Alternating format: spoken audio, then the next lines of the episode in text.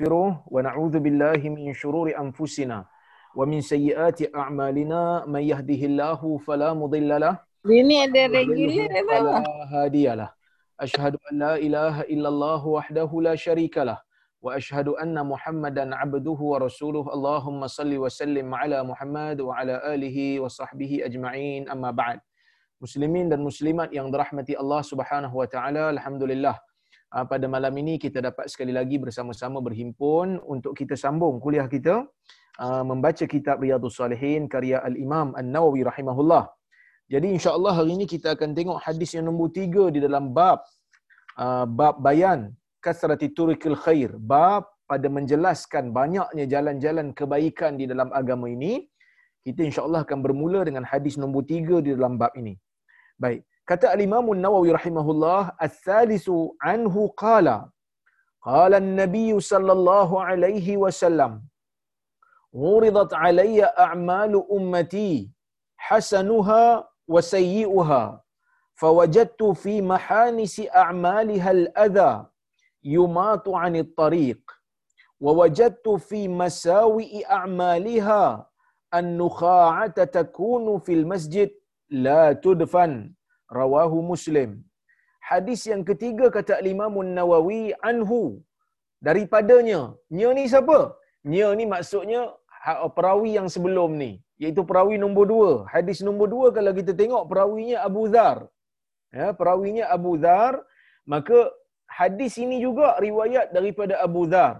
Riwayat daripada Abu Dhar katanya Nabi sallallahu alaihi wasallam bersabda diangkat dibentangkan kepada aku amalan-amalan umatku maksudnya Nabi sallallahu alaihi wasallam nak bagi tahu kepada kita satu ketika Allah azza wajal membentangkan di hadapan Nabi sallallahu alaihi wasallam keadaan amalan umat Nabi Ha, maksudnya bila Allah bentangkan depan Nabi, Nabi duk tengok.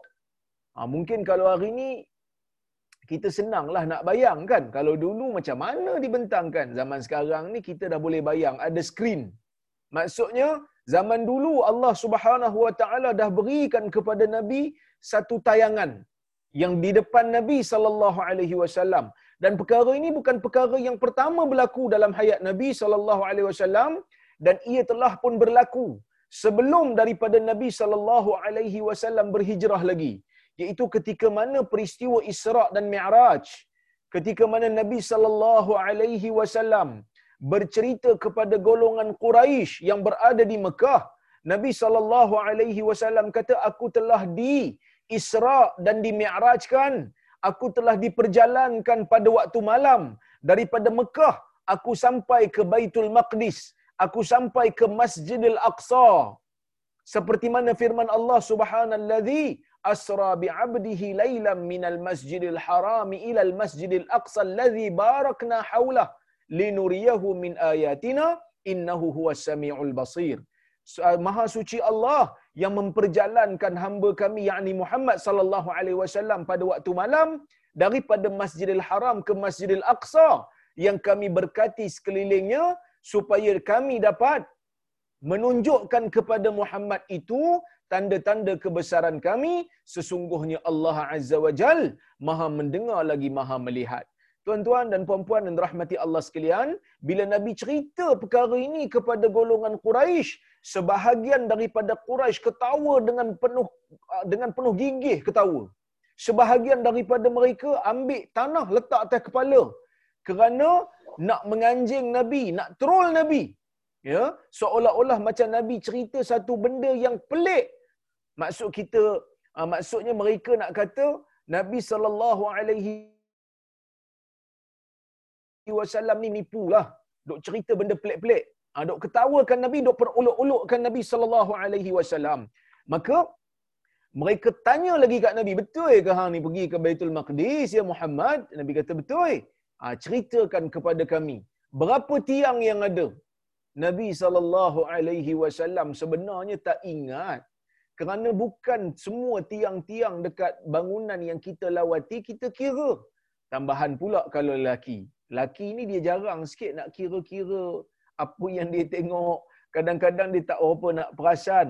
Langsir kawan dia dah tukar ke belum tahun lepas dengan tahun ni. Laki tak perasan. Kalau perempuan boleh jadilah. Dia tengok kan. Baik. Laki dia kurang teliti bak tu. Jadi Nabi SAW tak ingat.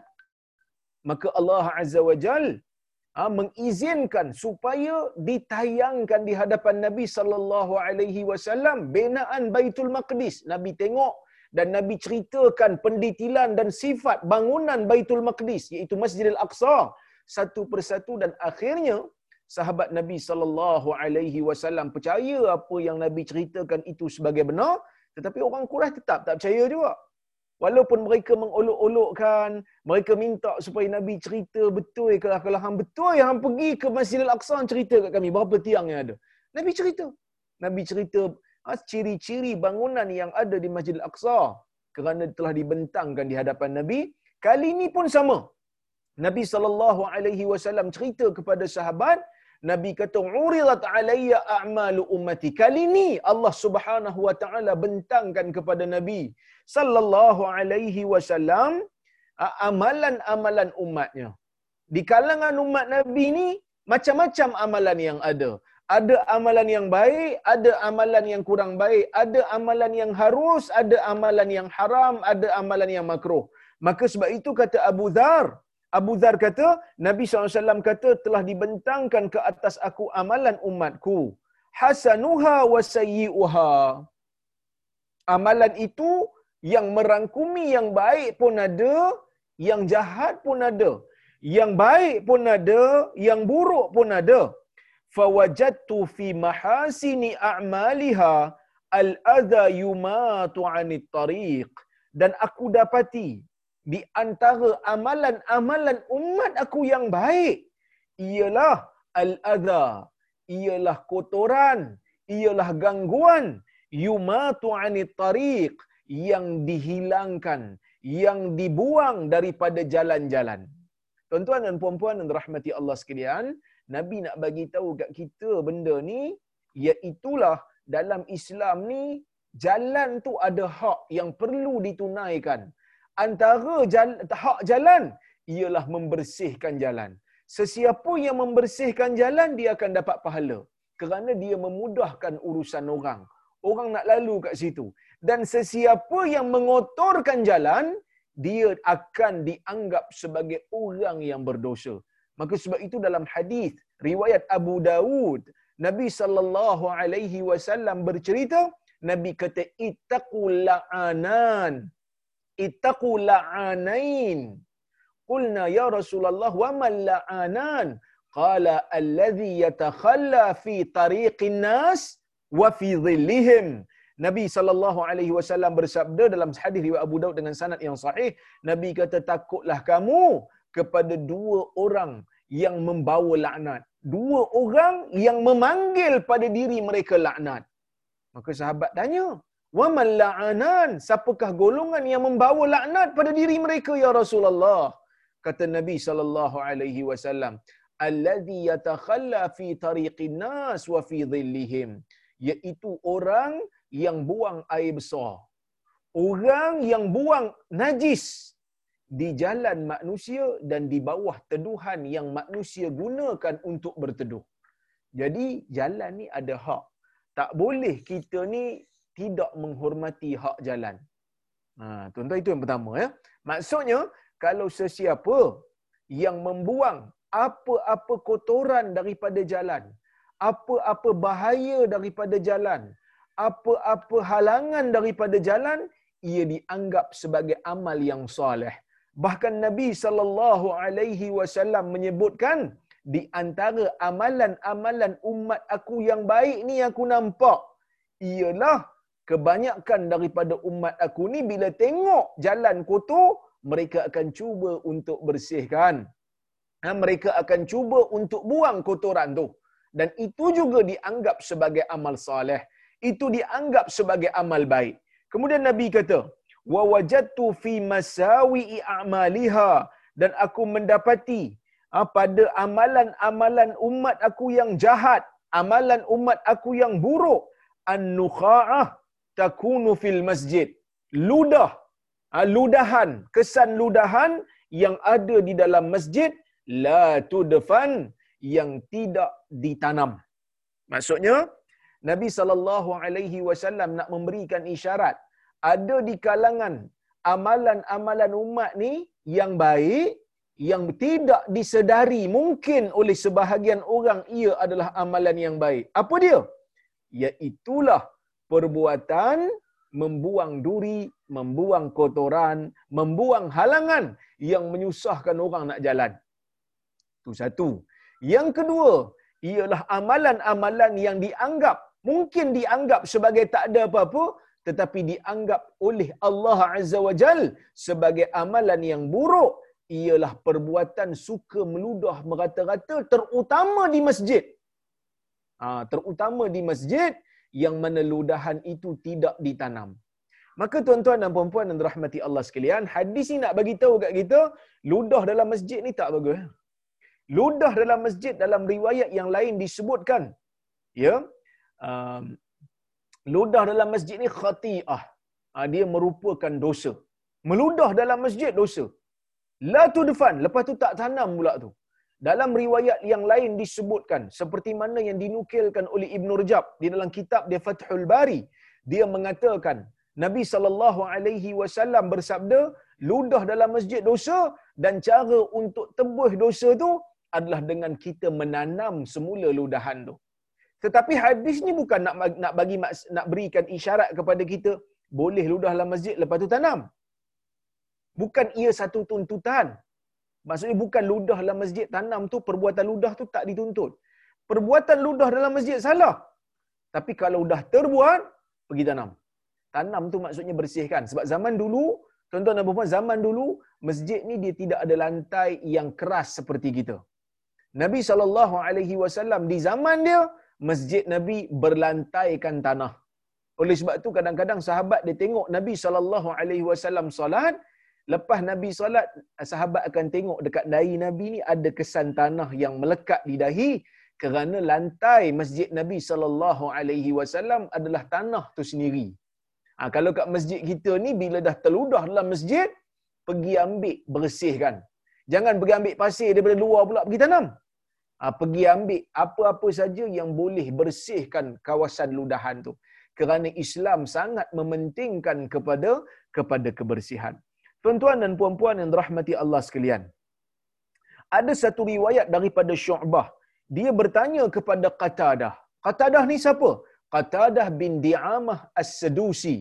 Anak murid kepada Anas bin Malik radhiyallahu anhu. Syu'bah ni siapa pula? Syu'bah ni ulama hadis besar. Saya teringat Syu'bah ni, dia pernah lempang anak murid dia. Ha. Dia ni garang. Ulama hadis daripada Iraq sangat-sangat serius dalam bab hadis. Satu hari anak murid dia tunggu dia dekat luar rumah nak belajar hadis dengan dia. Sama-sama anak murid ni bincanglah sebelum tok guru keluar, mereka bincang pasal hadis. Ada seorang anak murid baca hadis. Baca-baca hadis, baca sanad, syu'bah keluar daripada rumah, lempang anak murid tu. Semua orang terkejut. Orang pun tanya, kenapa ni kau lempang dia? Dia kata hadis yang dia baca tu, sanad dia sanad yang salah. Aku mengembara daripada Mekah sampai ke Madinah, sampai ke mana-mana nak mencari sanad yang betul untuk hadis ni. Akhirnya aku dapat sanad yang betul. Setelah aku mengembara jauh, tiba-tiba kawan kamu ni ha, dengan senang hati tanpa mengembara, tak ambil tahu langsung pasal hadis, tiba-tiba baca sanad yang salah, maka berhak dia kena lempang. Ha, ini Ah, didikan seorang guru di zaman dulu lah. Ah, zaman dulu ulama hadis sangat-sangat tekun dan serius dalam bab hadis. Ah, sebab tu tuan-tuan dan puan mereka rasa hadis ni sangat berharga. So Syu'bah kata, aku bertanya Qatadah. Aku bertanya Qatadah tentang ludahan di dalam masjid. Dia kata, Sa'altu Qatadata fit tafli fil masjid. Fayaqul, Qala Anas 'anil Nabi sallallahu alaihi wasallam at-taflu fil masjid khati'ah. Maka Qatadah kata Anas radhiyallahu anhu tok guru dia. Sebab Qatadah ni anak murid Anas. Dia bila anak murid dia tanya pada dia, dia pun terus riwayat bacakan riwayat daripada tok guru dia itu Anas bin Malik. Dia kata Anas bin Malik radhiyallahu anhu meriwayatkan daripada Nabi sallallahu alaihi wasallam. Nabi kata at-taflu fil masjid khati'ah. Ah, ludahan di dalam masjid ini merupakan satu dosa. Maksudnya ludah, kalau kita ludah, ludah yang kita tak cuci. Ha? Baik. Ah, kemudian tuan-tuan dan puan-puan, hadis ini juga ya, memberitahu kepada kita ada hadis lah yang bagi tahu bahawasanya ludahan di dalam masjid ni kita jangan ludah. Ha, kalau dalam masjid kalau kita nak meludah jangan ludah arah depan dan jangan ludah belah kanan. Dilarang. Ha, dilarang uh, yang kalau kita nak meludah kita ludah belah kiri. Ha, tapi kalau dalam masjid ambillah kain ke apa ke ludah tapi sebelah sebelah kiri ya sebelah kiri. Baik kalau ludahan tu di luar solat macam mana? Dalam solat begitu. Kalau katalah kita nak terludah dalam solat. Kalau tak payah, tak, tak perlu ludah, tak payah ludah. Tapi katalah kita ter terpaksa untuk ludah belah kiri dalam solat. Manakala di luar solat ulama berbeza pendapat. Ha, ulama berbeza pendapat tentang hukum ludah di depan ataupun ludah di kanan. Kalau bukan solat lah. Ha, majoriti ulama mengatakan makruh ludah di depan atau kanan walaupun di luar solat. Kerana dalam hadis Nabi sallallahu alaihi wasallam menyebutkan dalam hadis riwayat Abu Daud, Nabi kata, "Man tafala tijahal qiblah jaa yaumal qiyamah wa tafluhu baina ainai."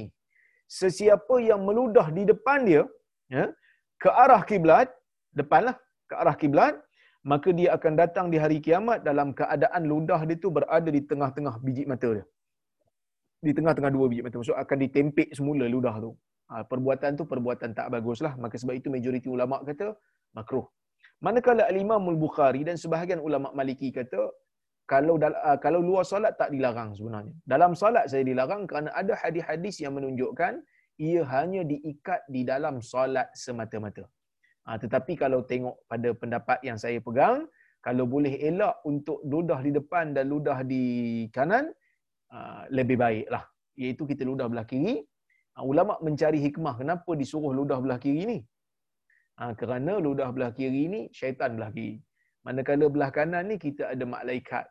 Yang mana malaikat ni uh, tempat dia mulia maka tidak perlu untuk kita kita meludah. Baik, hadis ni tuan-tuan dan puan-puan kata Syekh Mustafa Bura. Sewaktu dia mensyarahkan hadis ni dia kata, "Afadal hadisu kasrata wujuhi a'malil khair."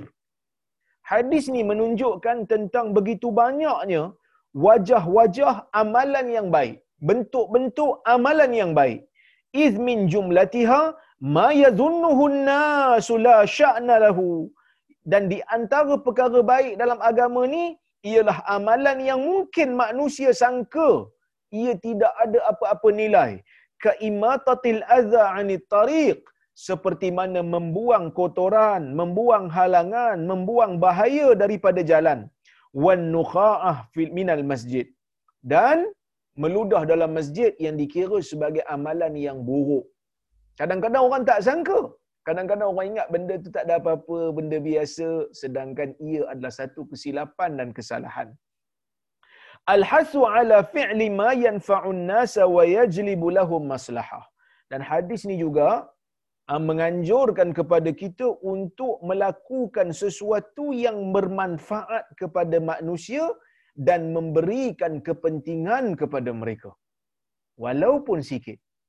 Ha, sebab tu kadang-kadang tuan-tuan dan puan-puan, kita jangan rasa ha, orang yang ha, kadang-kadang kerja dia nampak macam tak ada apa. Tapi sebenarnya dia telah berperanan dengan peranan yang tidak kurang penting dalam dalam agama ini ataupun dalam dunia ni. Kadang-kadang kita tak perasan pun tukang cuci sampah dekat jalan, tukang kutip sampah, kita tak nampak pun kepentingan dia ha, pada ekonomi negara. Kadang-kadang lah. Ha, kadang-kadang kita nampak orang yang buat kerja besar-besar ni lah. Nampak engineer, ha, nampak arkitek, ha, nampak apa ni pakai ekonomi, kan? Nampak lawyer. Benar, mereka itu penting dalam pembangunan ekonomi negara. Tetapi kita jangan lupa, makcik yang sapu sampah dekat bangunan tu, makcik yang tolong cuci toilet kita tu, mereka juga ada peranan. kerana mereka telah memudahkan urusan kita. Sebab itu tuan-tuan dan puan saya ingat dua tahun lepas kalau tak silap saya, uh, kerajaan Saudi ada satu polisi hantar balik kebanyakan daripada pendatang-pendatang asing yang ada dekat Saudi yang datang ke Saudi bekerja. Kan dekat Saudi ni ramai golongan-golongan sadik. Ha, ni orang pergi Saudi, orang belajar Saudi dia tahulah.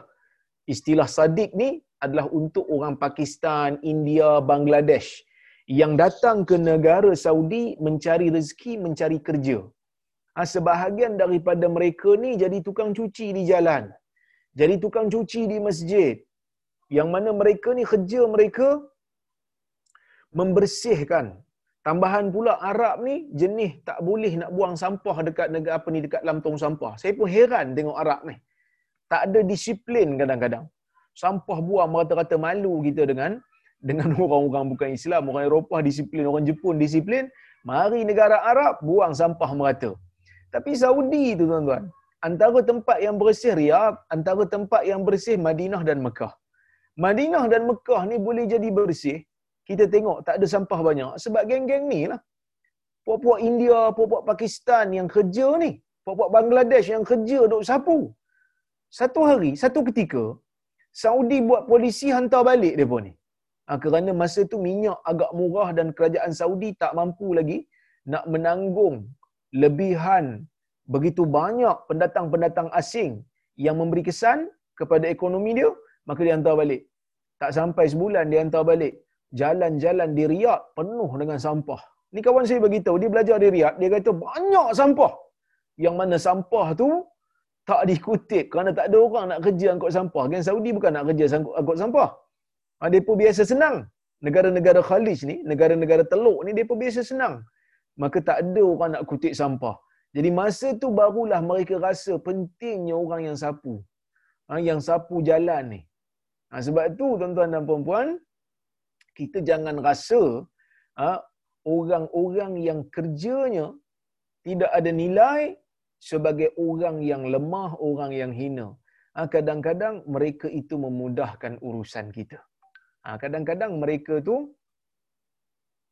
urusan apa ni memudahkan urusan kita. Sebab itu Nabi sallallahu alaihi wasallam berpesan dalam sebuah hadis riwayat Al Imam Al Bukhari. Kata Nabi sallallahu alaihi wasallam, "Hal tunsaruna wa turzaquna illa bi du'afaikum?"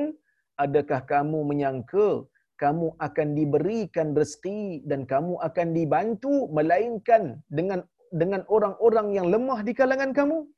Maksudnya ada orang yang lemah, ada orang yang miskin, mereka membantu urusan kita. Selain daripada doa mereka itu berkat, selain daripada doa mereka itu lebih khusyuk daripada kita, mereka juga membantu urusan hidup kita. Ha, sebab tu kena ha, kena fikir sebelum kita nak pandang rendah kat dia, ha, sebelum kita nak hina dia, kan? Kita kena fikir. Ha, sebab tu saya dulu ada satu ketika pengalaman saya lah. Adalah seorang ustaz ni. Masa tu saya pun belajar lagi kat sekolah. Dia, kami masa tu duduk dekat tepi pagar sebab nak tunggu mak ayah ambil. Sebab masa tu boleh balik daripada asrama, cuti. Cuti panjang.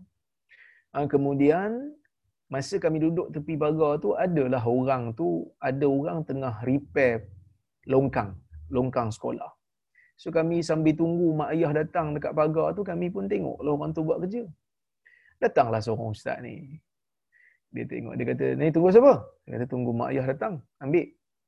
Ha, dia kata, "Kamu kalau malas belajar, ha, jadi macam nilah. Buat longkang je kerjanya."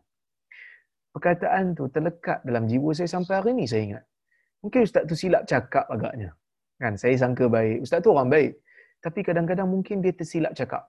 Sampai orang tu dengar dia cakap. Kan? Kadang-kadang kita lupa. Betul lah. Kadang-kadang ada manusia ni Allah Ta'ala takdirkan dia belajar tak pandai. Dia buat macam mana pun memang dia tak pandai. Dari sudut kognitif dia tak berapa tak berapa boleh. Kognitif ni otak. Maksudnya sesuatu yang memerlukan kepada analisis otak mungkin kurang pandai. Tetapi psikomotor dia hebat. Psikomotor tu, psikomotor. Psikomotor ni anggota lah. Sebab tu ada sekolah sekolah akademik dan ada sekolah teknik dan vocational. Kerana ada orang yang dia memang tak boleh belajar dari sudut teori, dia kena pergi praktikal, dia kena masuk kelas bertukang. Kena masuk kelas untuk baiki enjin.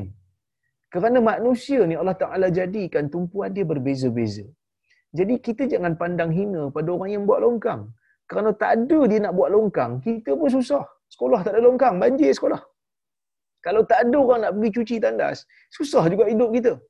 Maka Allah Subhanahu Wa Ta'ala memberikan tumpuan kemahiran dan kemampuan manusia ini berbeza-beza supaya alam ini boleh berjalan dengan sempurna. Supaya supaya alam ni boleh berjalan dengan mudah. Jadi tuan-tuan sebab tu kita jangan anggap benda-benda yang kecil ni ha, sebagai hina, sebagai tak ada apa. Kita pun samalah kena ambil ruang dan peluang walaupun benda tu kecil, tak ada apa pun. Ha, nampak sampah dekat jalan, ambil, buang. Ha, kalau kita fikir, eh, bukan sampah aku. Jangan fikir begitu. Kerana setiap sampah yang kita kutip, yang kita mampu kutip, ia adalah pahala. Dianggap sebagai pahala dalam agama, begitu banyaknya ah, bentuk-bentuk dan ruang untuk kita melakukan kebaikan. Ah, untuk kita melakukan kebaikan. Bahkan, ah, kalau kita makan sesuatu daripada bungkusan, plastik apa ni bungkusan tu kita tak buang melainkan kita jumpa tong sampah kita letak dalam poket kita kita letak dalam beg kita nampak tong sampah baru kita buang kita juga telah dianggap uh, memakmurkan alam ini yang mana Allah mengamanahkan kepada kita untuk kita memelihara bumi ini.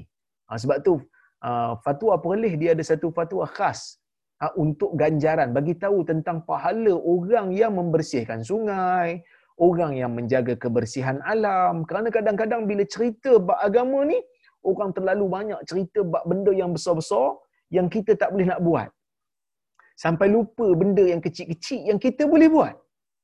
Ha, adalah dulu kan saya orang duk komplain jugalah pada saya dia kata alah Rozaimi ni tulis untuk orang-orang awam 40 amalan mudah berdasarkan hadis.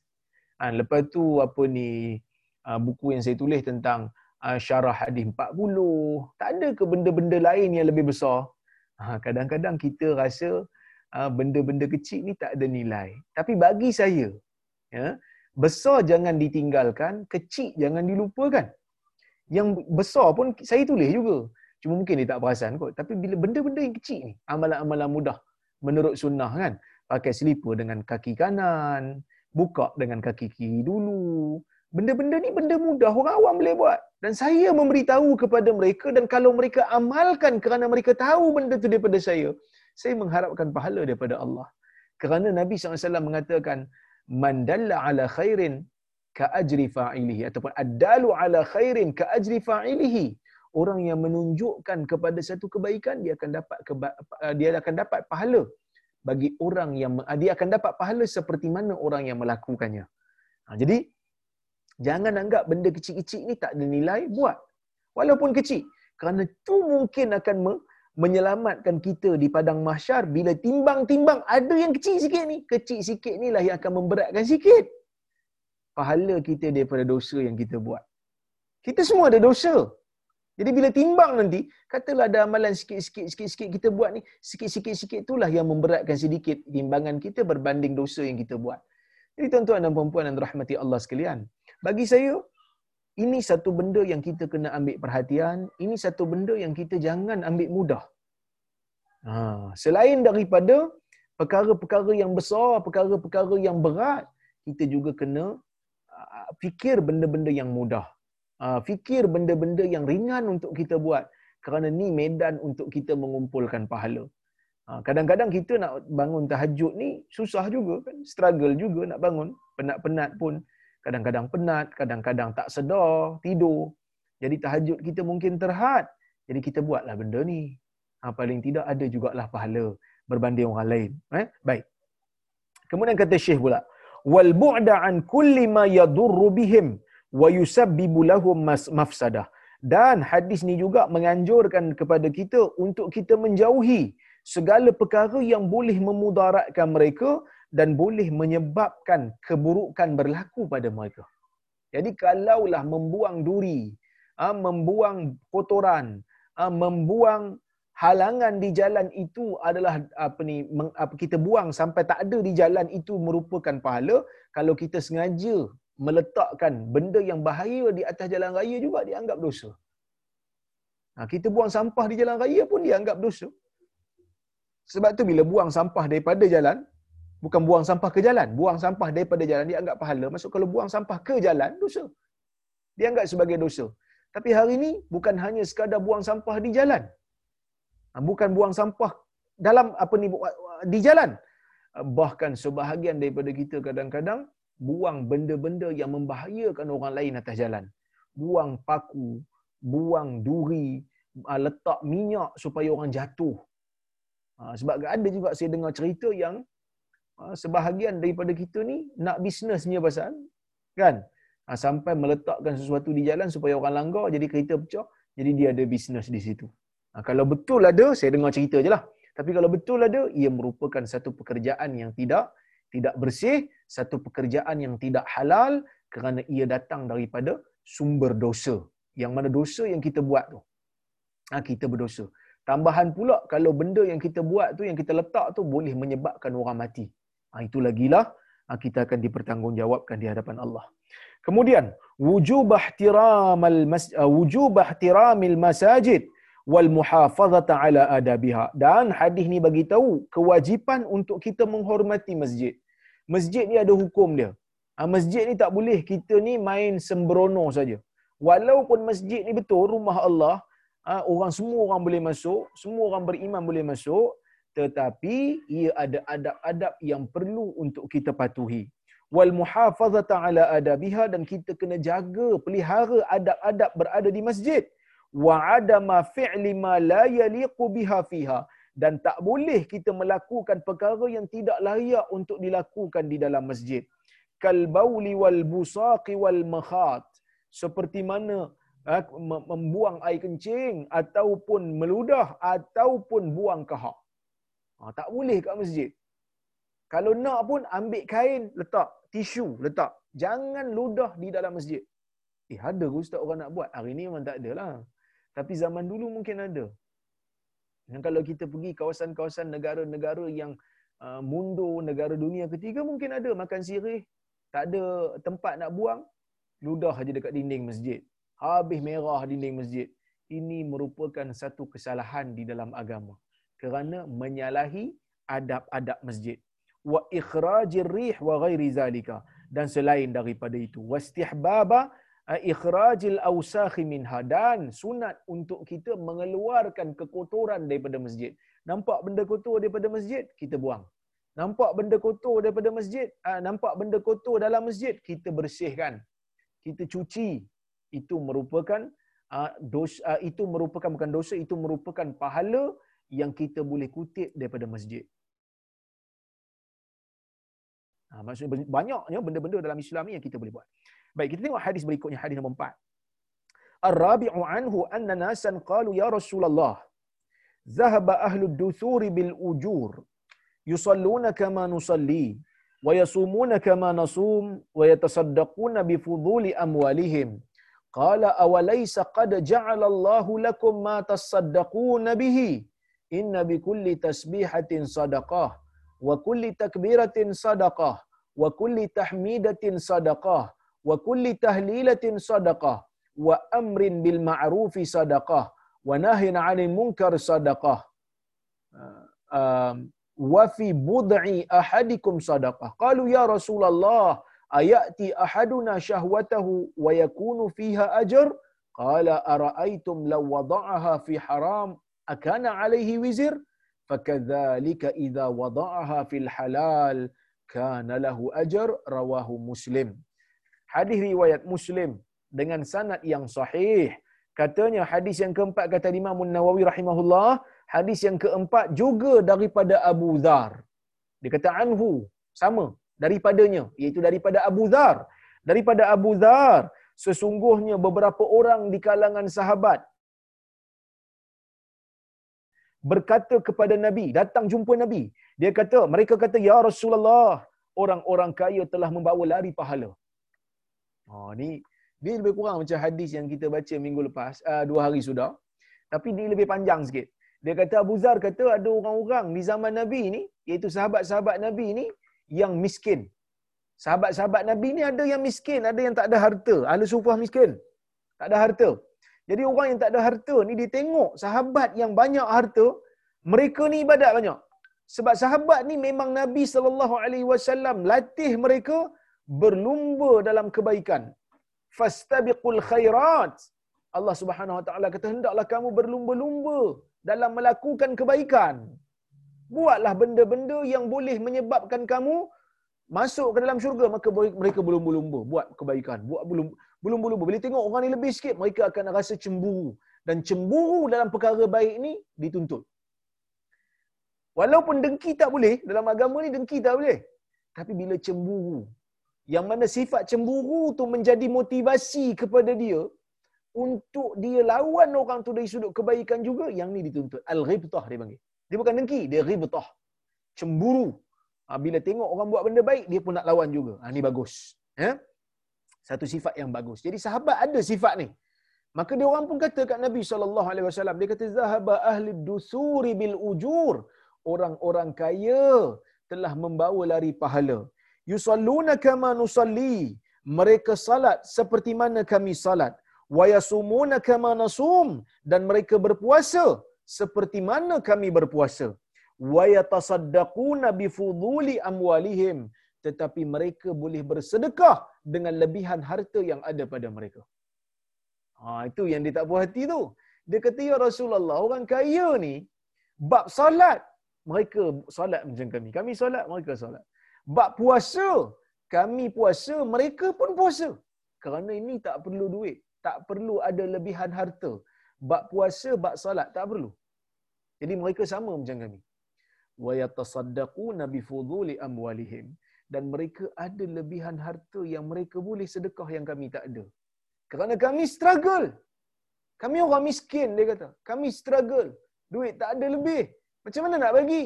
Makan pun tak cukup. Jadi ini tak adil ni. Ni kata mereka kelebihan yang mereka telah bawa lari. Kami tak dapat.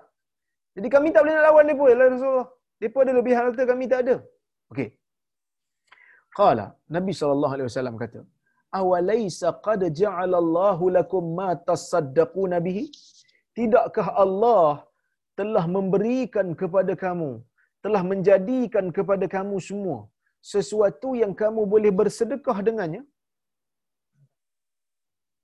Nabi SAW ubah cara fikir. Nabi SAW nak suruh orang-orang miskin ni fikir benda yang mereka boleh buat. Jangan duk fikir pasal orang tu lah. Kamu ada benda yang kamu boleh sedekah. Tak payah tunggu harta pun. Ada benda yang kamu boleh buat dan ia dianggap sebagai sedekah. Maka Nabi kata, Inna bi kulli tasbihatin sedekah. Bagi setiap tasbih yang kamu ucapkan, subhanallah, itu dianggap sebagai sedekah. Dan ini saya dah hurai dulu. Saya dah hurai dua hari lepas. Saya tak murai lagi. Wa kulli takbiratin sedekah. Dan bagi setiap ucapan Allahu Akbar sedekah wa kulli tahmidatin sadaqah.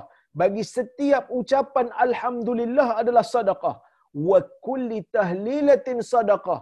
Dan setiap ucapan la ilaha illallah juga adalah sedekah wa amrin bil ma'rufi sadaqah. Dan suruh orang buat benda baik itu sedekah wa nahyin 'anil munkar sadaqah. Dan cegah orang buat benda mungkar juga adalah sedekah cegah orang buat benda mungkar sedekah Kata ni, Ji, benda yang Ji buat ni tak betul ya Ji. Bang, benda yang abang buat ni salah dari sudut agama. Sadaqah. Kalau orang tu kata kat kita, Han jangan sibuk boleh tak? Han jangan jaga tepikan orang boleh tak? Kita kata saya sebenarnya nak bersedekah. Kerana Nabi kata cegah orang buat benda mungkar ni sedekah. Jadi saya sedang bersedekah sekarang ni. Bagi tahu kat dia macam tu lah. Ha, sebab kadang-kadang kata, ha? Alah, jangan sibuk lah. Kubur kita kan lain-lain. Kan ada orang cakap macam tu kan? Kubur kita kan lain-lain. Dia kata, ha, macam mana nak jawab? Kita jawab macam ni je lah. Yalah, kubur lain-lain. Ha, tapi, saya takut kubur awak sebelah kubur saya. Tak lena saya nak tidur. Ataupun kita jawab, ha, kubur lain-lain tu lah yang saya nak bantu ni. Saya bukan orang baik. Tapi, kubur lain-lain tu yang saya nak bantu. Kalau kubur kita sekali, senang saya jawab bagi pihak awak. Ni awak duduk seorang-seorang, siapa nak tolong jawab? Benda ni salah pada agama, benda ni tak betul, benda ni Tuhan larang.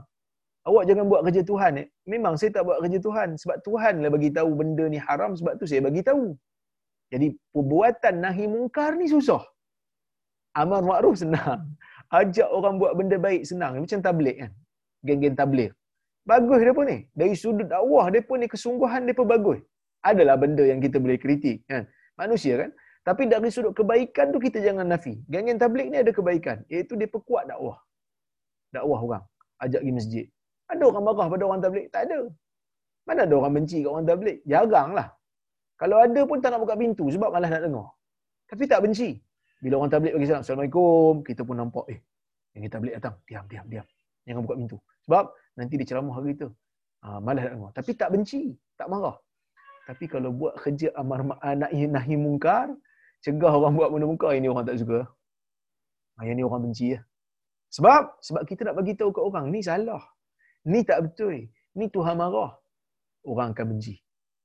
Sebab itu tuan-tuan dan puan Nabi sallallahu alaihi wasallam itu dimusuhi oleh orang-orang kafir. Kerana bukan hanya Nabi ajak buat benda baik, Nabi cegah orang buat benda mungkar. Nabi bagi tahu benda ni mungkar, benda ni Tuhan marah. Basyiran wa nadhira. Nabi ni sifat dia memberi berita gembira bagi orang yang buat baik, memberi amaran dan ancaman bagi orang yang buat dosa. Itu kerja Nabi. Jadi kita pun sama jugalah. Sebab tu kadang-kadang ada dalam kuliah-kuliah ni, kadang-kadang ada waktu-waktu, tuan-tuan, saya tak nafi, kadang-kadang tuan-tuan dan perempuan dengar saya punya cakap, kadang-kadang ada yang terasa. Eh ustaz ni macam kata kat aku je. Eh ustaz ni macam ha, ha, mengumpat aku je. Bukan, saya tak tahu apa-apa pun. Tetapi mungkin Allah Ta'ala jadikan teguran tu berlalu di atas lidah saya untuk menegur, membetulkan amalan tuan-tuan dan puan-puan. Sebab saya pun pernah juga zaman saya belajar dulu, masa duduk dengan syekh saya, kadang-kadang syekh ni disebut benda, bila saya masuk kelas dia, kadang-kadang bila disebut benda tu, eh betul kena kat aku. Rasa macam dihiris-hiris jiwa ini dan diperah asam limau. Punya pedih tu. Tapi kita kena sebut, Alhamdulillah, Allah hantar orang dengan lidah dia bagi sedar kat kita. Dan bila kita rasa terasa tu, rasa macam pedih hati kita tu bila dengar nasihat orang, menunjukkan kita masih ada iman. Dalam jiwa kita tu masih ada iman yang Allah Taala detikkan kepada kita kita tahu benda yang kita buat tu salah. Kita buat bukan buat kerja Tuhan. Kita tak hukum orang tu neraka ke syurga, tapi kita kata benda yang awak buat ni salah. Dan benda ni mesti berjalan serentak. Amar ma'ruf nahi mungkar mesti berjalan serentak. Suruh orang buat benda baik, cegah orang buat benda mungkar mesti berlaku serentak. Tak boleh tinggalkan langsung nahi mungkar ni. Kalau tinggal, akan berlakulah bala bencana mungkin Allah Subhanahu Wa Taala akan turunkan bencana dan kita kena sekali. Ha, seperti mana hadis yang kita baca dulu kan? Hadis Aisyah mula-mula dulu kita baca. Yang mana Aisyah kata yaghzu jayshunil ka'bata fa idza kanu bi baida'a minal ard yukhsafu bi awwalihim wa akhirihim. Akan ada satu kumpulan tentera nak pergi serang Kaabah. Lepas tu bila sampai di Baida, sampai satu tempat tanah lapang, Allah Taala akan tenggelamkan mereka dalam bumi. Kan Aisyah tanya, Ya Rasulullah, yukhsafu bi awwalihim wa akhirihim wa fihim aswaquhum wa man laysa minhum? Ya Rasulullah, adakah mereka akan ditenggelamkan di dalam muka bumi? Sedangkan di dalam kumpulan mereka tu ada orang-orang yang yang yang pergi ke Mekah bukan untuk bukan untuk uh, apa ni memerangi Kaabah, bukan untuk runtuhkan Kaabah, tapi untuk niaga. Malaysa minhum datang nak ziarah bukan nak memerangi Kaabah. Nabi kata yukhsafu bi awwalihim wa akhirihim summa yub'atsuna ala niyatihim. Semua akan ditenggelamkan kemudian baru diangkat mereka ni baru dibangkitkan di hari kiamat berdasarkan niat mereka. Menunjukkan kata para ulama mereka tu kena bencana kerana mereka duduk dalam kumpulan jahat nak robohkan Kaabah dan mereka tidak lakukan kerja nahi mungkar. Mereka tak lakukan kerja cegah benda mungkar. Meruntuhkan Kaabah adalah mungkar. Tapi mereka sanggup duduk dalam tu walaupun mereka bukan daripada kalangan tu. Ia adalah satu perbuatan yang sangat bahaya. Iaitu mengundang bala bencana daripada Allah Subhanahu Wa Taala. Jadi sebab itu tuan-tuan dan puan-puan, kita kena hati-hati. Dan buat benda ni walaupun orang tak suka, ia dianggap sebagai sedekah. Ia dianggap sebagai satu sedekah. Jadi kalau kita tak ada harta ni, boleh fikir buat benda-benda ni. Kemudian, Nabi sebut satu benda yang mungkin menjadi mind blowing pada kita. Memecahkan minda kita. Nabi sebut satu, satu benda lagi. Nabi kata fi bud'i ahadikum sadaqah. pada kemaluan salah seorang daripada kamu juga dianggap sebagai sedekah. Bagi kemaluan setiap seorang daripada kamu dianggap sedekah. Maksudnya hubungan suami isteri. Hubungan suami isteri itu juga dianggap sedekah. Qalu, sahabat kata, sahabat yang miskin ni, dia kata, Qalu, Ya Rasulullah, ayati ahaduna syahwatahu wa yakunu lahu fiha ajar? Ya Rasulullah, adakah setiap daripada kami ni, ya, apabila mendatangi syahwatnya, dan dia mendapat pahala? Nabi kata, Ara'aitum, law wada'aha fi haram, akana alaihi wizir. Apa pandangan kamu? Kalau dia meletakkan syahwatnya pada perkara yang haram, adakah dia akan mendapat dosa?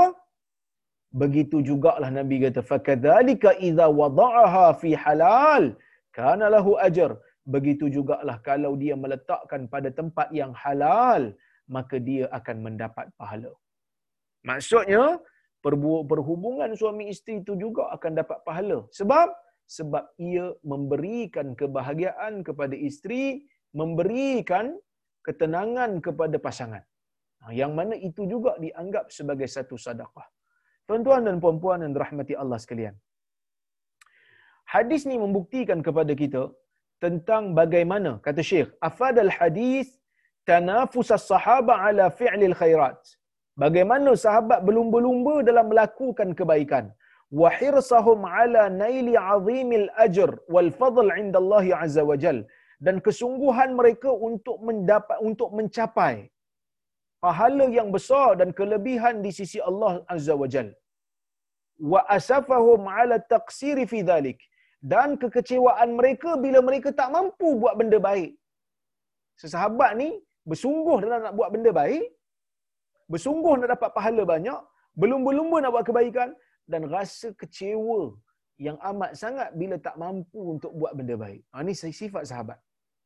Ha, dan hadis ni juga membuktikan kepada kita, Nabi kata saat saat mafhumil ibadah fil Islam wa annaha tashmal kulla amalin yaqumu bihil muslim biniyatin salihah wa qasdin hasan. Luasnya mafhum ibadat dalam Islam ni dan ia merangkumi semua amalan yang dilakukan oleh muslim dengan niat yang baik dan tujuan yang bagus. Kita buat satu benda dengan niat yang baik, perbuatan tu juga baik, kita akan dapat pahala. Tapi jangan salah faham. Ah. An-niyatul hasanah la tubarriru sayyi'ah. Kalau benda yang kita buat tu dosa, niat yang baik pun jadi dosa jugalah. Macam mana buat benda dosa niat baik? Contoh, dia pergi mencuri duit orang, lepas tu dia kata, saya saja curi duit orang ni. Pasal apa? Sebab saya, bila curi duit dia, saya bagi kepada orang miskin. Dahlah curi duit orang, lepas tu dia bagi kepada orang miskin. Dosa. Eh, saya niat baik. Nak sedekah kepada orang miskin. Kau sedekah pakai harta engkau lah. Jangan pakai harta orang lain. Jangan jadi Robin Hood. Robin Hood salah sebab dia curi duit orang. Kan? Itu yang Mak Nispu kata. Ketika mana Abdul Wahab kata anak anda memberi zakat ayah anda. Dia kata kalau kau nak bayar zakat pakai duit kau jangan pakai duit aku. Ha, itu benda yang betul yang Mak Nisfu cakap. Nak bayar zakat, nak bayar sedekah jangan curi duit orang. Pakai duit sendiri walaupun niat baik. Niat baik tidak menghalalkan cara yang salah. Ha, itu benda yang kita kena ingat, yang kita kena letakkan dalam kepala. Benda yang asalnya harus kita buat dengan niat yang baik. Buat untuk menjadi wasilah untuk benda baik, dapat pahala. Contoh makan, makan harus. Tapi makan bila kita kena makan, makan ni dah dapatkan tenaga untuk solat. Pahala makan tu. Saya pergi kerja kerana saya nak bagi nafkah pada isteri, nak bagi nafkah pada anak-anak. Ini merupakan tuntutan agama. Dapat pahala. Kerana apa? Kerana pergi kerja tu nak buat benda yang Tuhan suruh. Iaitu memberi nafkah kepada keluarga. Ha, jadi semua benda-benda yang harus ni kalau dijadikan wasilah untuk ibadat dia akan jadi ibadat. Ha, ini benda yang benda yang sangat penting, benda yang kita boleh buat setiap masa dan ketika. Walau kana minal a'malil adiyah al-fitriyah al-mubah. Walaupun perkara tu perkara yang ter, yang kita kata dapat pahala dengan niat yang baik walaupun dalam dalam amalan-amalan biasa yang harus dia kata. Wa yu'ajjaru ala man wa yu'jaru ala man tarkil ma'siyah kama yu'jaru ala fi'li ta'ah idza kana biqasdi ta'ah wal imtithal. Dan akan diberikan pahala bagi mereka yang meninggalkan maksiat seperti mana diberi pahala mereka yang melakukan ketaatan dengan niat untuk taat kepada Allah. Ha, ini penting ni. Bila kita tinggalkan sesuatu kerana Allah dapat pahala. Maksudnya bukan hanya sekadar buat ibadat dapat pahala. Tinggalkan sesuatu kerana Allah pun dapat pahala. Orang ajak kita minum benda tak elok. Minum arak umpamanya. Minum wine umpamanya. Jomlah Syekh, kita pergi minum wine. Dia pun tengok, dia kata tak boleh. Tuhan marah. Tuhan larang saya. Dia tinggalkan minum tu kerana Allah. Kerana takut azab Allah. Pahala. Ha, ibadat ni bukan hanya sekadar buat. Ibadat ni juga meninggalkan. Tinggalkan maksiat. Dengan niat untuk takwa pada Allah. Dengan niat untuk takwa pada Allah. Itu juga dianggap sebagai ha, sebagai pahala. Ha, dapat pahala. Baik. Dan hadis ni juga membuktikan kepada kita tentang kelebihan orang kaya. Walaupun sebelum ni, ha, ustaz-ustaz kita selalu duk cerita kelebihan orang miskin. Orang miskin ni ramai dalam syurga. Orang miskin ni doanya makbul. Orang miskin ni sekian, sekian, sekian. Tapi hadis ni membuktikan kelebihan orang kaya. Kenapa? Kerana walaupun benda ni Nabi sebut untuk orang miskin, tetapi orang kaya boleh buat tak? Orang kaya boleh tasbih tak? Orang kaya boleh takbir tak? Orang kaya boleh tahmid tak? Orang kaya boleh tahlil tak? Orang kaya boleh amar ma'ruf nahi munkar tak? Orang kaya boleh uh, uh, lunaskan syahwat pada isteri ke tak? Semua ni orang kaya boleh buat. Maksudnya kalau orang miskin buat benda ni, orang kaya pun buat benda ni. Tapi orang kaya ada satu kelebihan yang tak ada pada orang miskin. Yatasaddaquna bi fudhuli amwalihim. Mereka boleh bersedekah dengan lebihan harta yang ada pada mereka. Yang ni tak ada pada orang miskin, yang ada pada orang kaya. Orang kaya boleh buat ibadat apa yang orang miskin buat. Zikir orang kaya boleh buat. Salat orang kaya boleh buat.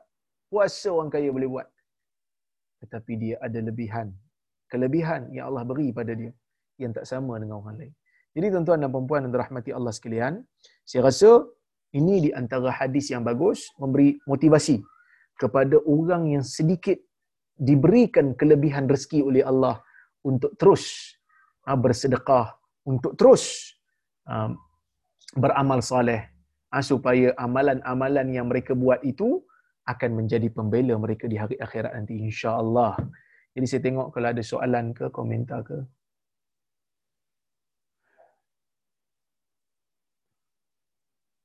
Lain kali minta karang kerah jangan buat janji macam tu lah. Seribu sikit sangat. Oh bukan seribu tu lah, lima ribu. Mereka cetak lima ribu buku saya. Mereka uh, masa kempen tu, mereka kata stok ini limited edition punya limited edition. Jadi asalnya dia macam ni. Saya nak cerita sikit pasal buku saya ni. Sebab kebetulan tadi saya nampak Haji Shah duk pegang tu kan. Buku saya ni sebenarnya dia, dia syarikat buku secara umumnya di Malaysia market untuk buku ni teruk. Jadi syarikat buku tengah sakit sekarang ni. Sebab tu dia orang mencari penulis-penulis yang ada pengikut yang ramai supaya mereka boleh terbit buku mereka dan boleh jual dengan harga yang banyak uh, dengan dengan dengan volume yang banyak. Jadi orang pun approach lah saya nak tulis buku solat. Saya pun saya pun buat skrip saya bagi kan? Jadi bila ter, sebelum terbit tu dia buat pre-order. Bila buat pre-order ni kita faham lah menunjukkan mereka ni memang dari sudut modal ada sedikit kekangan. Sebab tu buat pre-order orang bayar dulu. Jadi bila buat pre-order masa pre-order tu mereka macam jangka buku ni kalau kita terbit 5000 pun susah nak habis. Ha, jadi bila buat macam tu, dia kata limited edition supaya orang beli cepat. Bila orang beli cepat, habis cepat, dosa so orang dapat untung yang dalam masa yang singkat. Jadi itu yang dia orang bagi tahu saya lah. Jadi saya pun tak tahu benda tu. Ha, saya tak tahu. Jadi saya kata okey lah. Kan, biasalah kita kadang-kadang ha, bukan fikir sangat pun. Kita kata ada orang nak jual buku saya, saya pun okey lah. Kan? Jadi jual. Bila jual, saya tak sangka buku saya tu dapat sambutan hebat jugalah. Walaupun tengah-tengah PKP tu, orang tengah tak ada kerja tu, buku saya habis dalam masa sebulan setengah. Jadi bila saya minta supaya dicetak semula, yang kata tak boleh. Sebab apa tak boleh? Mulanya saya ingat, dia orang ni macam nak prank saya lah. Kan macam tak berminat lagi dengan saya. Kan cetak buku lepas tu buat sikit supaya orang marah kat saya. Rupanya tak. Memang dia orang ada iklan yang dia orang tunjuk kat saya, memang iklan dia orang dah buat kat Facebook, ini limited edition. Jadi kalau dia orang buat lagi, terbit lagi, dia orang akan nampak sebagai orang yang ah, syarikat yang tak beretika lah. Seolah-olah macam nak uh, menipu pelanggan kononnya limited edition tapi tak limited pun. Ha, jadi itu yang berlaku. Jadi saya pun tak tahulah. Tuan-tuan doa lah ha, supaya buku saya ni dapat terbit semula. Saya dah jumpa dah dia orang kata memang tak boleh lah. Okey. Um, kita tengok soalan berikutnya. Salam doktor. Apakah tuntutan dalam Islam apabila seorang itu berhutang tapi tidak mampu atau tidak menghirau untuk membayar? Walhal keluarganya berada. Apakah nasihat pula kepada si pemiutang? Baik, tuan-tuan dan puan yang rahmati Allah sekalian. Hutang ni, Nabi sebut dalam hadis, Nabi kata, Yughfaru li syahid, kullu syai'in illa dain. Orang yang mati syahid di medan, antara pahala yang terbesar dalam agama ni mati syahid di medan perang lawan orang kafir. Semua dosa dia akan diampunkan kecuali hutang. Sebab itu dalam hadis Nabi kata apa? Al-mayyitu mahbusun bidainihi. Nabi kata mayat ni akan tergantung dengan hutangnya, akan diikat dengan hutang, tak dapat keputusan lagi. Tetapi di sana ada satu hadis riwayat Al-Imam Al-Bukhari yang mana Nabi wasallam kata sesiapa yang meminjam duit orang dan niat dia memang untuk bayar cuma dia tak mampu bayar qadallahu anhu Allah Taala akan bayarkan untuk dia di akhirat tetapi sesiapa yang berhutang dengan manusia dan tujuan dia memang nak membinasakan harta manusia memang tak nak bayar pun. Masa pinjam tu tak nak memang tak nak bayar. Saja je nak pinjam alasan je nak pinjam tapi memang untuk tak nak bayar. Allah Taala kata Allah Taala akan binasakan dia. Maksudnya kalau seseorang ni dia berhutang memang niat dia nak bayar tapi dia tak mampu sampai dia mati. Orang macam ni sampai negeri akhirat Allah Taala akan tolong bayar bagi pihak dia. Bagi pemiutang dia ada pilihan. Ah, sama ada nak tunggu lagi ataupun nak ah, pahala sedekahkan kepada kepada penghutang. Kalau dia tengok dia tak apalah saya sedekahkan. Sedekahkan itu dianggap sebagai pahala. Kalau dia nak tuntut pun hak dia. Hak dia dia boleh tuntut. Ya. Ha, cuma orang yang memberi hutang ni walaupun orang tu bayar balik dia tetap dianggap sebagai orang yang memberikan ihsan kepada orang lain. Bagi orang pinjam duit ni dapat pahala. Walaupun dia minta balik bayaran. Maksudnya dia kata saya saya bagi awak hutang 5000 awak bayar balik bulan depan eh. Bayar balik bulan depan walaupun orang tu bayar dia dapat pahala kerana dia membantu orang berhutang. Itu dapat pahala. Baik. Assalamualaikum Dr. Waalaikumsalam. Macam mana sedekah duit judi? kita tak boleh guna tapi kita saja-saja tekan slot machine. Termenang pula. Duit judi haram. Semua benda yang dapat daripada jalan yang haram adalah haram, maka tempatnya adalah orang miskin, sedekah kepada orang miskin ataupun kita beri kepada baitul mal. Tak boleh guna duit tu. Eh? Ha, termenang pula kan, dosa kita buat. Ha, tekan mesin tu pun, mesin slot tu pun, bila tekan je, dosa kerana judi adalah haram. Okey, salam doktor. Waalaikumsalam. Adakah hadis melarang tidur lepas solat subuh? Bagaimana pula kalau subuh di luar negara dalam pukul 4 pagi? Okey. Tidak ada hadis yang sahih yang melarang kita untuk uh, tidur lepas subuh. Ya, tak ada. Boleh tidur lepas solat subuh kalau kita perlu untuk tidur. Uh, tetapi kalau tidak ada keperluan tidak perlu tidur kerana Nabi SAW tidak tidur lepas subuh melainkan Nabi akan tunggu sehingga matahari naik dan solat duha lepas pada tu. Solat isyraq kita panggil kan. Ha, itu amalan Nabi. Tetapi kalau kita ni kerja security umpamanya kan. Kerja malam. Kita balik subuh dan kita memang ngantuk sangat sebab sepanjang malam kita berjaga. Jaga keselamatan orang. Jadi lepas subuh kita ngantuk sangat. Kita nak tidur. Tidak menjadi masalah untuk tidur. Kerana ia tidak dilarang. Tidak ada larangan yang sahih daripada Nabi SAW. Untuk tidur lepas subuh ke, lepas asar pun tidak ada hadis yang melarang yang sahih. Cuma para ulama dulu mereka tidak suka tidur lepas asar. Kerana bila bangun tu nanti keliru. Bila kita bangun tidur lepas asar, bila bangun je lepas maghrib kita keliru. Ni subuh ke maghrib? Jadi macam tak apa stabil sikit. Ha. Tapi tidak adalah larangan yang sahih daripada Nabi. Cuma mereka tak suka. Ha, mereka tak suka untuk tidur lepas asar dan lepas subuh. Wallahu a'lam. Baik. Assalamualaikum warahmatullahi wabarakatuh. Waalaikumsalam warahmatullahi wabarakatuh. Jika sekiranya ada teman non-Muslim memberi hadiah, misalnya pelapik minuman coaster ada gambar lukisan bangunan yang ada salib, bolehkah kita menerimanya dan menggunakannya? Kalau boleh dihilangkan salib itu, kita hilangkan. Kalau tidak boleh, maka kita tidak dibenarkan untuk menggunakannya kerana dalam hadis Nabi SAW tidak akan melihat mana-mana salib melainkan Nabi akan patahkan. Patahkan salib tu. Maksudnya kalau kita ada terima apa-apa yang ada lambang salib, kalau kita boleh buang lambang salib tu, kita buang. Ataupun kita lukis lain supaya tak nampak salib tu. Hilangkan. Hilangkan dia. Ha, lepas tu boleh guna. Kalau tak, kita tak dibenarkan untuk guna kerana itu adalah lambang apa ni lambang kekufuran. Ya. Baik. Soal video yang saya hantar. Okey. Uh, Haji Shah ada hantar video petang tadi kat saya. Saya tak sempat nak tengok sebab saya dalam meeting tadi. Saya dah tengok video tadi video tu tentang uh, Dr. Abdul Basit, Datuk Dr. Abdul Basit seorang ulama daripada Kelantan membacakan tentang fatwa uh, Syekhul Islam, seorang ulama mazhab Syafi'i yang bernama Zakaria Al-Ansari. Yang mana dalam video tu dia dia dia sebut tentang uh, amalan orang Melayu yang suka baca doa lepas solat jenazah.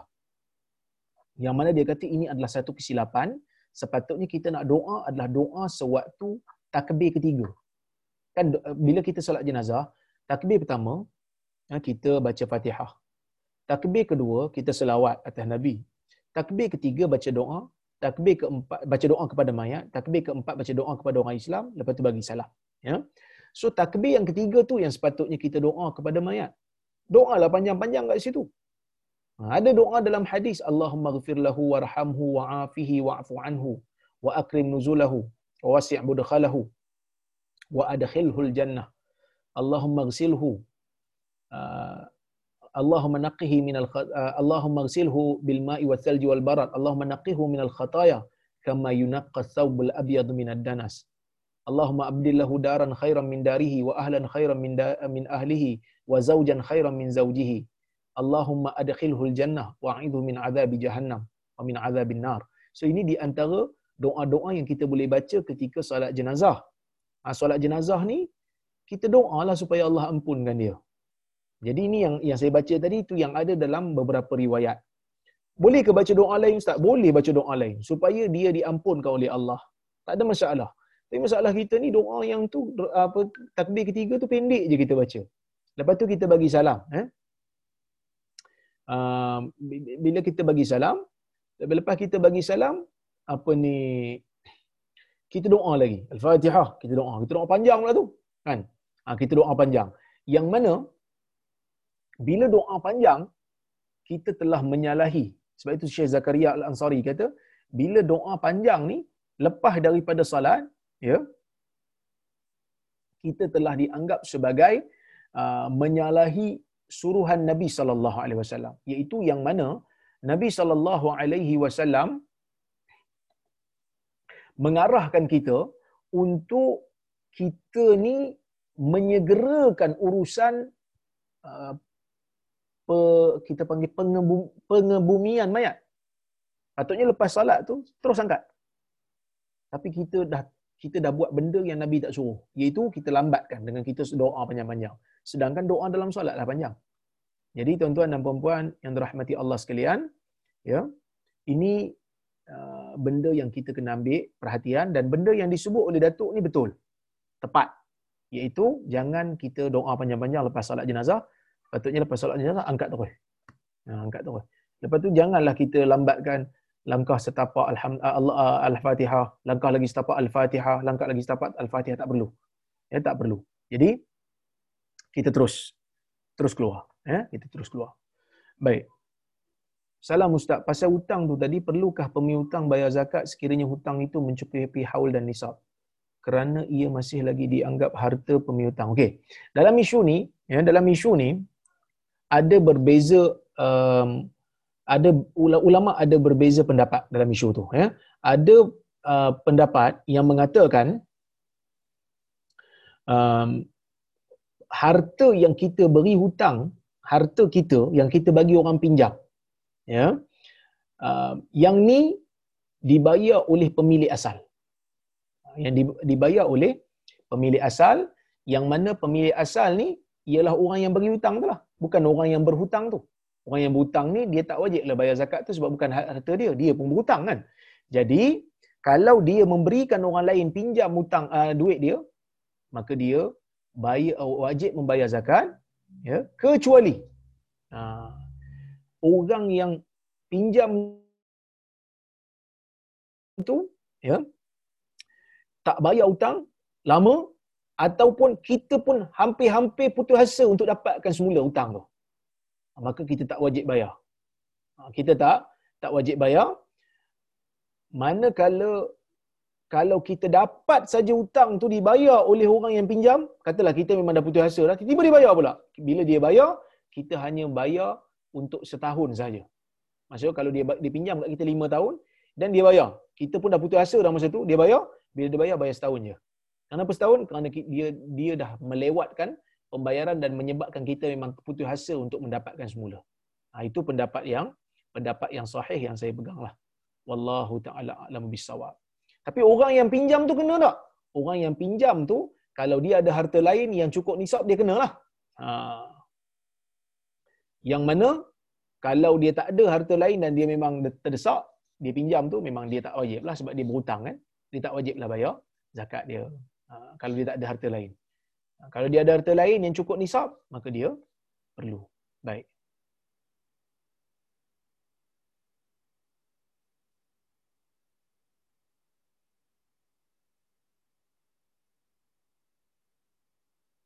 Okey. So saya rasa cukuplah sekadar tu untuk hari ini insya-Allah um, kita jumpa lagi pada waktu akan datang. Saya minta maaf kalau terkasar bahasa tersilap kata. Aku qauli hadza wa astaghfirullahal azim li wa lakum. Assalamualaikum warahmatullahi wabarakatuh. Terima kasih banyak Aisyah sebab uh, menganjurkan majlis pada malam ini.